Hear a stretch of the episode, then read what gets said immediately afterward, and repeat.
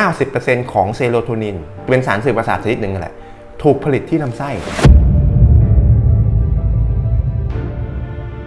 GLP-1 นะครับคือฮอร์โมนที่หลั่งออกมาจากลำไส้เล็ก และก็ส่งสัญญาณนะครับ GLP-1 ส่งสัญญาณไปที่สมอง เพื่อบอกว่าอิ่มแล้วไม่ต้องกินแล้วอ่านี่เห็นไหมครับ การทำงานของลำไส้ก็มีผลต่อสมอง ตอนสอบนะ หรือแบบตอนเข้าไปจีบสาว ตอนที่กำลังลุ้นว่าเขาจะรับรักหรือเปล่า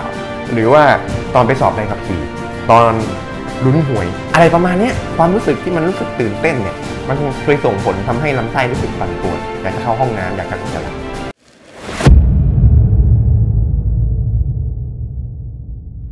สวัสดีครับ ผม X Wellness ครับ ยินดีต้อนรับเข้าสู่รายการอย่าแก่เลยได้ไหม คลิปนี้เราจะมาพูดกันถึงเรื่อง กัด brain axis ว่าคืออะไรเป็นยังไงนะครับ รู้ไหมครับว่ากัดก็คือลำไส้นะครับ brain ก็คือสมอง axis ก็คือแกน กัด brain axis ก็คือลำไส้กับสมองเนี่ยมันมีการแลกเปลี่ยนข้อมูล ซึ่งกันและกัน มีการสื่อสารซึ่งกันและกัน แล้วก็มีผลต่อกันและกันด้วย หมายความว่าการทำงานของสมองเองก็มีผลต่อลำไส้ การทำงานของลำไส้เองก็มีผลต่อสมอง เรียกได้ว่า 2 อวัยวะเนี่ยมันมีการเชื่อมต่อกันจนแยกไม่ออกเลย ซึ่งการทำงานการเชื่อมต่อกันการคอนเน็กกันของ 2 อวัยวะนี้นะครับ เกี่ยวข้องกับระบบต่างๆ ดังนี้ Central Nervous System ก็คือระบบประสาทส่วนกลาง Enteric Nervous System ระบบประสาทลำไส้ Neuroendocrine System ระบบต่อมไรท่อ Neuroimmune System ระบบประสาทภูมิคุ้มกัน Hypothalamic Pituitary Adrenal Axis Autonomic Nervous System ก็คือระบบประสาทอัตโนมัติ Vagus Nerve ก็คือระบบประสาทวากัสจัดไมโครไบโอตาคือจุลินทรีย์ในลำไส้ แล้วก็อย่างสุดท้ายเมตาบอลิซึมก็คือระบบเผาผลาญพลังงานอะฟังดูแล้วมันเป็นภาษาวิทยาศาสตร์ใช่ไหมครับ เอามาแปลเป็นภาษาคนง่ายๆ ธรรมดาธรรมดาไอ้ระบบต่างๆเนี่ยพอสองอย่างนี้มันมีการคอนเน็กกันมันมีการแลกเปลี่ยนข้อมูลซึ่งกันและกันมันมีการเชื่อมต่อกันมันมีสุดท้ายแล้วนะครับสองอย่างเนี่ยนะ ลำไส้และสมอง พอมันมีการคอนเน็กกันนะครับ มันจะมีผลต่อเรื่องต่างๆ ดังนี้ อันแรกนะครับ เรื่องอารมณ์อันถัดมาเรื่องจิตใจ เรื่องการรับรู้เรื่องระบบย่อยอาหาร เรื่องฮอร์โมน เรื่องระบบภูมิต้านทาน เรื่องการเผาผลาญแล้วก็อย่างสุดท้ายเรื่องการอักเสบครับลำไส้นะครับ ถูกเปรียบเทียบ ถูกเปรียบเปรียบเปยว่าเป็นสมองที่ 2 ของร่างกาย หรือว่า second brain เพราะเหตุผลนะครับ ดังนี้ ข้อ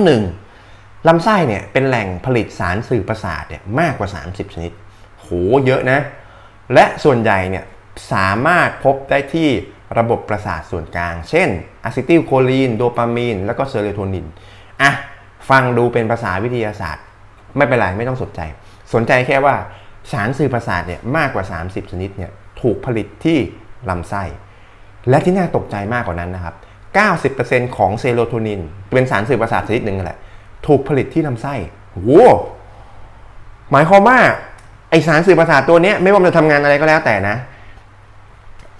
ส่วนใหญ่เลยแทบจะร้อยเปอร์เซ็นต์เนี่ยถูกผลิตที่ลำไส้ แสดงว่าลำไส้เนี่ยมีผลต่อร่างกายถึง 90%ข้อที่2นะครับ ไม่ใช่ข้อที่ 2 นะครับ อย่างที่ 2 50%ของสารสื่อประสาทที่ชื่อว่าโดปามีนเนี่ยถูกผลิตที่ลำไส้โห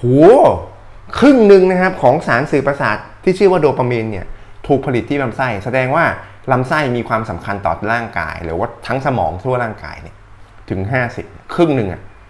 เหตุผลข้อที่ 2 นะครับ ในสมองมีเซลล์ประสาทหรือว่า neuron ประมาณ1 0 0 0 0แสนล้านเซลล์ ในขณะที่ในลำไส้มีเซลล์ประสาทเนี่ยประมาณ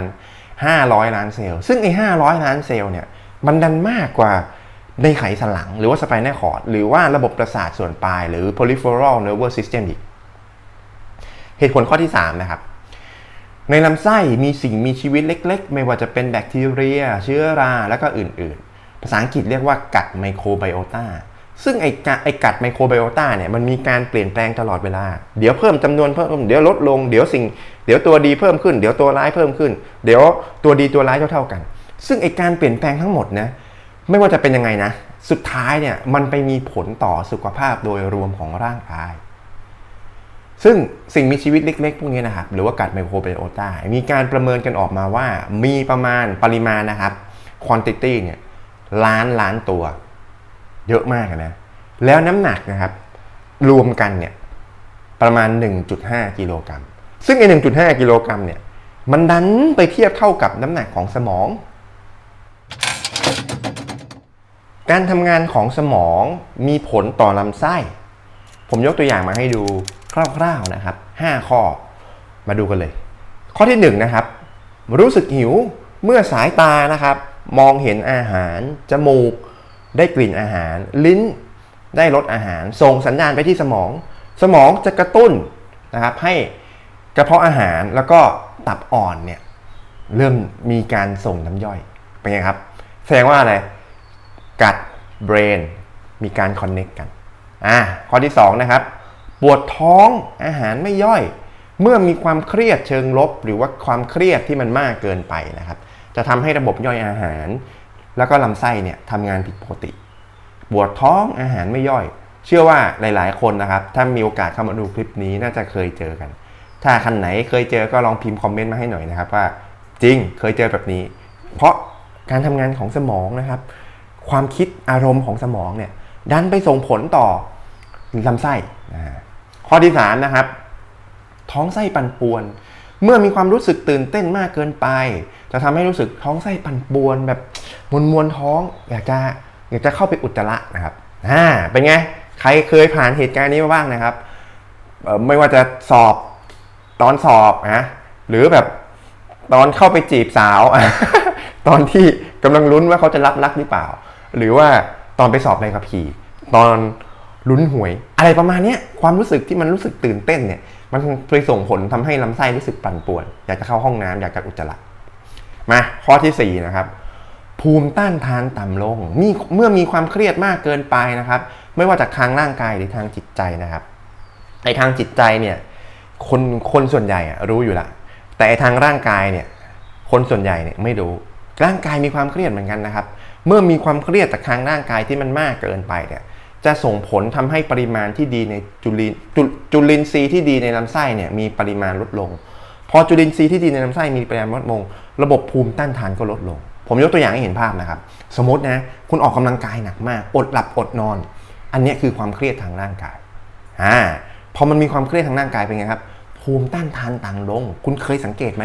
อ่าใครอย่างผมอะผมผมผมออกกำลังกายสม่ำเสมอใช่ไหมมาตั้งแต่เด็กละ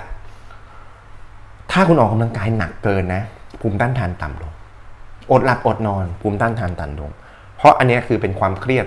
ทางร่างกาย แล้วก็สุดท้ายนะครับ ข้อที่ 5 ท้องผูกหรือท้องเสีย เมื่อมีความเครียดที่มากเกินไป ไม่ว่าจะทั้งทางร่างกาย หรือว่าทางจิตใจ จะทำให้เกิดการเปลี่ยนแปลงของเซลล์ผนังลำไส้ เคยไหมอะเครียดมากเกินไปท้องผูก เครียดมากเกินไปกับท้องเสีย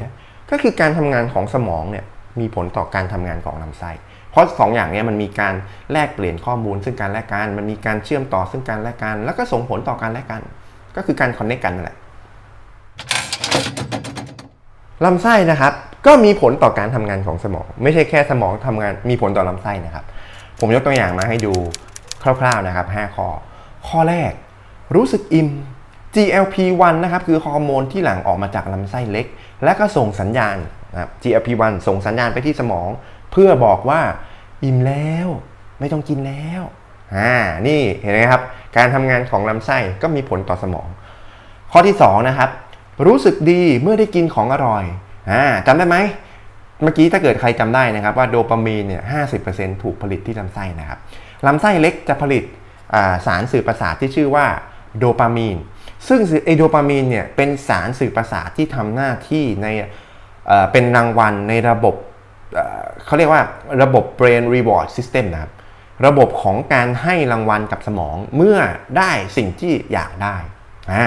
ไอ้ brain reward system เนี่ยขออนุญาตไม่ลงรายละเอียดลึกแล้วกันนะครับ เอาเป็นว่ามันคือระบบเป็นอย่างเงี้ย เมื่อคุณอยากได้อะไร ไม่ว่าจะเป็นความต้องการพื้นฐานนะครับ ไม่ว่าจะเป็นของกินเอ่อเซ็กส์การนอนอะไรก็แล้วแต่ สมองนะครับจะให้รางวัลนะครับกับ เออไอไอโดปามีนเนี่ยจะให้รางวัลกับสมอง เพื่อทำให้เกิดความรู้สึกพึงพอใจพอมันเกิดความรู้สึกพึงพอใจมันก็อยากจะมีอีกนะเพราะฉะนั้นเนี่ยคือเหตุผลที่ว่า พอเวลาคุณกินของอร่อยของที่คุณชอบ มันทำให้คุณรู้สึกดี ข้อที่3นะครับ การทำงานของสมองลำไส้นะครับจะสร้างกรดไขมันสายสั้น หรือว่า short chain fatty acid ซึ่งมีผลต่อการทำงานของสมองดังนี้ การเรียนรู้ความจำความเครียด ความวิตกกังวล ภาวะซึมเศร้า หรือการลดความอยากอาหารไอ้ short chain fatty acid นะครับเดี๋ยวผมจะทำคลิปนะครับ ยังไม่ได้ทำเดี๋ยวอนาคตทำแน่นอนนะครับ ถ้าท่านไหนนะครับสนใจอยากไปดูรายละเอียดลึกๆเกี่ยวกับกรดไขมันสายสั้น สามารถไปดูได้ที่คลิปนี้นะครับ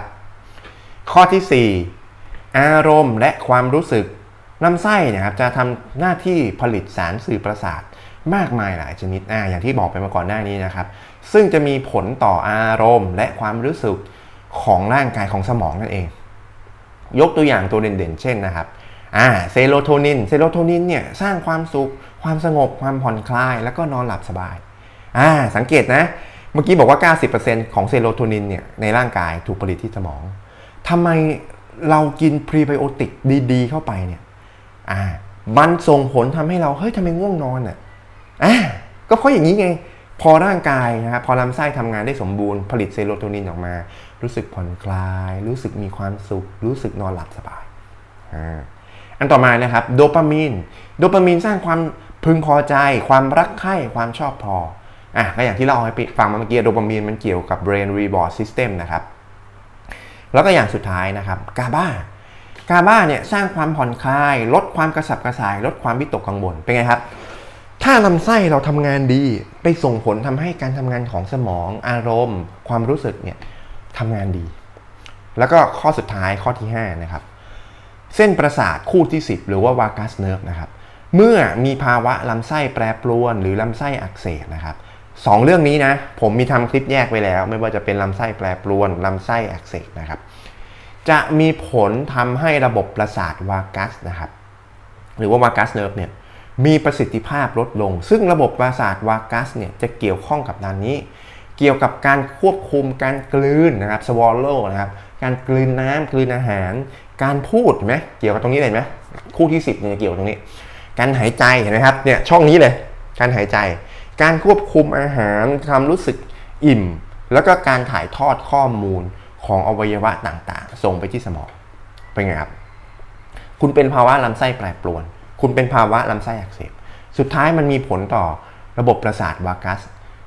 ก็คือระบบประสาทคู่ที่ 10มีประสิทธิภาพลดลง ซึ่งระบบประสาทวากัสก็เกี่ยวข้องกับช่วงนี้ช่องนี้การกลืน การหายใจนะครับ การทำงานของระบบย่อยอาหาร การพูดอย่างเงี้ยครับสำหรับท่านไหนที่อยากดูแลสุขภาพลำไส้ ให้มีความสมบูรณ์ ให้มีความแข็งแรงอยู่ตลอดเวลา อาหารเสริมพรีไบโอติกอันนี้ เป็นวัตถุดิบชั้นดีในการดูแลสุขภาพลำไส้ของท่านเลยครับ เป็นใยอาหารชนิดละลายน้ำประเภท PHGG หรือว่า partially hydrolyzed กัวกัมสกัดมาจากเมล็ดกัวครับ บริษัทที่ผลิตเนี่ยอยู่ในประเทศญี่ปุ่น มีประสบการณ์ในการผลิตมายาวนานมากกว่า 35 ปี เป็นบริษัทแรกในโลกเลยแล้วกันครับ สุดท้ายเนี่ยทำให้เรามั่นใจได้ว่า PHGG ที่เรากินเข้าไปเนี่ยมีความสะอาดไม่ได้มาจากการสังเคราะห์ มาจากธรรมชาติ สุดท้ายมันเลยทำให้ได้รับมาตรฐานต่างๆ ไม่ว่าจะเป็นด้านความปลอดภัยหรือด้านอาหารต่างๆ ดังนี้นะครับ FDA องค์การอาหารและยาแห่งสหรัฐอเมริกาโลฟอดแบบก็คืออาหารที่ย่อยง่าย ไม่ท้องอืด ไม่ท้องผูก ไม่ท้องเฟ้อ ไม่ท้องเสีย ไม่ปวดท้อง GMO ฟรีไม่มีพืชดัดแปลงพันธุกรรมallergen free ไม่ทำให้เกิดการแพ้วีแกนมาตรฐานอาหารเจ มังสวิรัตวีแกนฮาลาลมาตรฐานอาหารอิสลาม แล้วก็อย่างสุดท้ายนะครับ kosher มาตรฐานอาหารยิว ที่สำคัญที่สุดเลยนะครับ PHGG เนี่ยมีงานวิจัยเฉพาะนะครับ เฉพาะเลยนะของ PHGG เอง ทั้งในสิ่งมีชีวิตในหลอดทดลองแล้วก็ในมนุษย์ ไม่ได้เป็นงานวิจัยแบบพรีไบโอติกทั่วๆไป ซึ่งนะครับสุดท้ายมันถูกพิสูจถูกพิสูจน์มาแล้วว่ามีส่วนช่วยให้ระบบต่างๆดังทำงานดีขึ้นดังนี้ มีส่วนช่วยทำให้ระบบขับถ่ายทำงานเป็นปกติ มีส่วนช่วยทำให้ระบบภูมิต้านทานของร่างกายแข็งแรง มีส่วนช่วยป้องกันโรคอ้วน มีส่วนช่วยป้องกันโรคท้องผูก มีส่วนช่วยป้องกันโรคท้องเสีย มีส่วนช่วยป้องกันโรคลำไส้แปรปรวนหรือว่า IBS มีส่วนช่วยป้องกันโรคลำไส้อักเสบเรื้อรังหรือว่า IBD มีส่วนช่วยป้องกันโรคมะเร็งลำไส้ มีส่วนช่วยเพิ่มจุลินทรีย์ที่ดีในลำไส้ มีส่วนช่วยเพิ่มการดูดซึมแร่ธาตุ มีส่วนช่วยเพิ่มกรดไขมันสายสั้น หรือว่า short chain fatty acid ในลำไส้ มีส่วนช่วยลดระดับคอเลสเตอรอลและระดับน้ำตาลในเลือด มีส่วนช่วยลดค่า glycemic index หรือว่าค่าดัชนีน้ำตาลนะครับในอาหารที่คุณกินเข้าไป มีส่วนช่วยลดความโหยหลังจากมื้ออาหารก็คือทำให้อิ่มนานขึ้นนั่นเอง มีส่วนช่วยลดไขมันส่วนเกินในร่างกาย และมีส่วนช่วยลดระดับน้ำตาลสะสมในเลือด หรือว่าฮีโมโกลบิน A1C นั่นเองสำหรับท่านไหนนะครับที่สนใจสามารถคลิกไปดูรายละเอียดและกดสั่งซื้อได้ตามลิงก์ที่อยู่ใต้คลิปนี้เลยครับ เป็นยังไงบ้างครับ ดูคลิปนี้แล้วมีตรงไหนที่ยังสงสัยยังงงงตามไม่ทัน สามารถพิมพ์คำถามมาในคอมเมนต์ได้เลยนะครับ